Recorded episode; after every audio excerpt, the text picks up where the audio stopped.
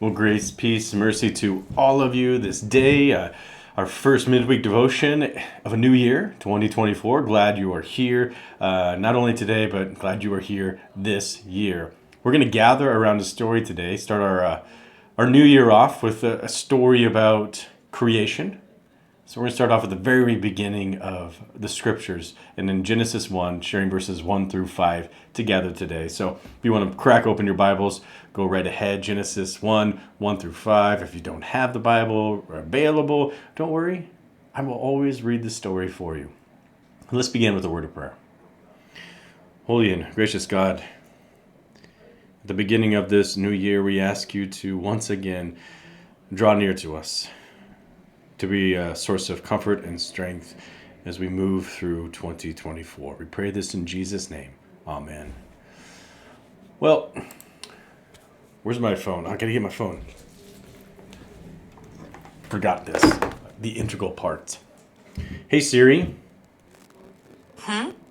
What's 100 times 100? 100 times 100 is 10,000. Hey Siri. How many ounces are in the liter? 33.81 fluid ounces. Hey Siri. Never mind. Okay. We now live in a voice-activated world, right? You know, whether it's an Alexa, Siri, or Google. You know, whether it's your phone, a smart speaker, a television, even our cars, and more. Well, all of them are at like the command of your voice. You speak, whatever you say happens. It's pretty amazing technology that we're able to do that. It's just too bad that that doesn't work for everything in life, right? I mean, imagine if all you had to say was the word and you'd have a new house. And say the word and you'd have $1 million. Say the word and you'd no longer be sick. Say the word and you would no longer suffer. Unfortunately, we can't voice activate everything we wish into being. We are all, after all, we're not God. Which leads me to our devotional reading that I want to share with you this morning. Once again, this is Genesis 1, verses 1 through 5. In the beginning, when God created the heavens and the earth was a formless void, and darkness covered the face of the deep, while a wind from God swept over the face of the waters. Then God said, "Let there be light." And there was light. And God saw the light was good, and God separated the light from the darkness. God called the light day, and the darkness God called night.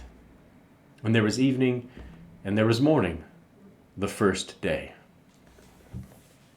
You're probably familiar with this first account of creation in Genesis 1, where God speaks, and then something happens. Light, sun, moon, stars, land, oceans, creatures big and small, you and me. And Genesis 1 recounts for us how God's voice, the words God speaks, have the power to transform, to bring things into existence, to make something a reality in a way that modern technology can't, right? And sure, if you live like in a smart home, you can speak and the lights will turn on, right? But you can't speak those lights into existence. You can't speak and make those lights like real, right? Only God can do something like that. And the truth is that God is still speaking powerful things into existence today. When God says your sins are forgiven, this is my body and blood given for you. My peace I give to you. These words, they make real, bring into existence those very gifts of forgiveness, of sustenance, of peace for you and for me. But God is also speaking in another way in this world, and that way is through you and me.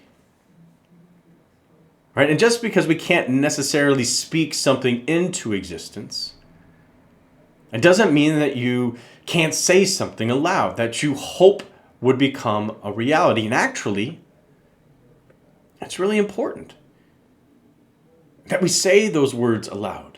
Those words we hope will become a reality, because when we say them,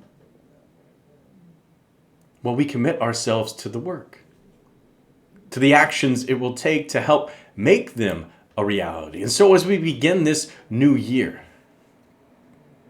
what words do you want to say aloud and begin bringing to life in the world and in you? What words do you want to speak this year and commit yourself to making real in the world? Well, thank you for joining me on this first devotion of our new year. Glad to be with you. Let's close our time together with a word of prayer.